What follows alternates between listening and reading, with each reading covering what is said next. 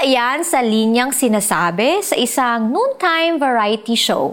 Maganda ang concept ng segment na ito, pero ang tanong, bawal nga ba maging judgmental lalo na kung ikaw ay isang Bible-believing Christian?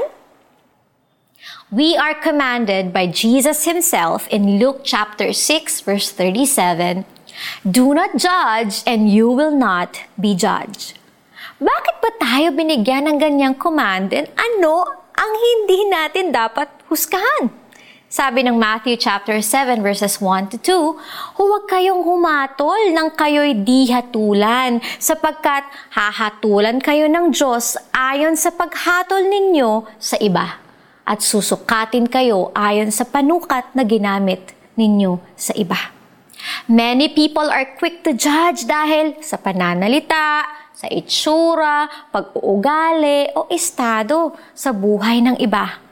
But a person's character is usually shaped by his or her experiences and environment. We must seek to understand why people act the way they do before we judge them.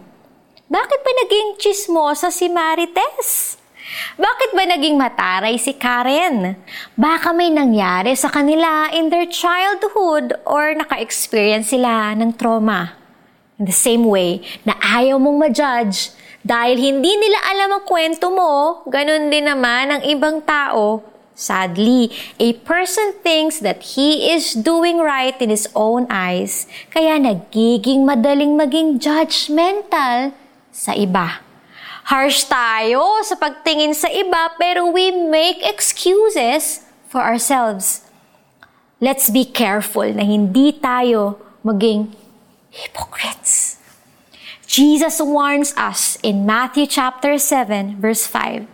You hypocrite, first take the plank out of your own eye and then you will and you will see clearly to remove the speck from your brother's eye.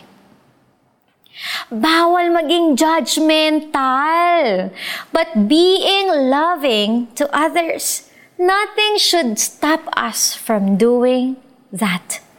Let's pray. Panginoon, turuan mo po ako na maging appreciative sa ibang tao. Sana ay maiwasan ko ang maging judgmental sa aking kapwa. Baguhin mo po ang aking puso at isipan tungkol dito. In the name of Jesus. Amen and amen. Application Remember that we all have life stories na pwedeng masakit at mapait. Apply God's word of not judging others and also loving your neighbor as yourself. Sinisiyasat ng taong pinapanahanan ng spirito ang lahat ng bagay, ngunit walang sino mang makakasiyasat sa kanya. 1 Corinthians chapter 2 verse 15. Remember not to judge others, but instead love them. God bless everyone. I'm Jamie Santiago Manuel.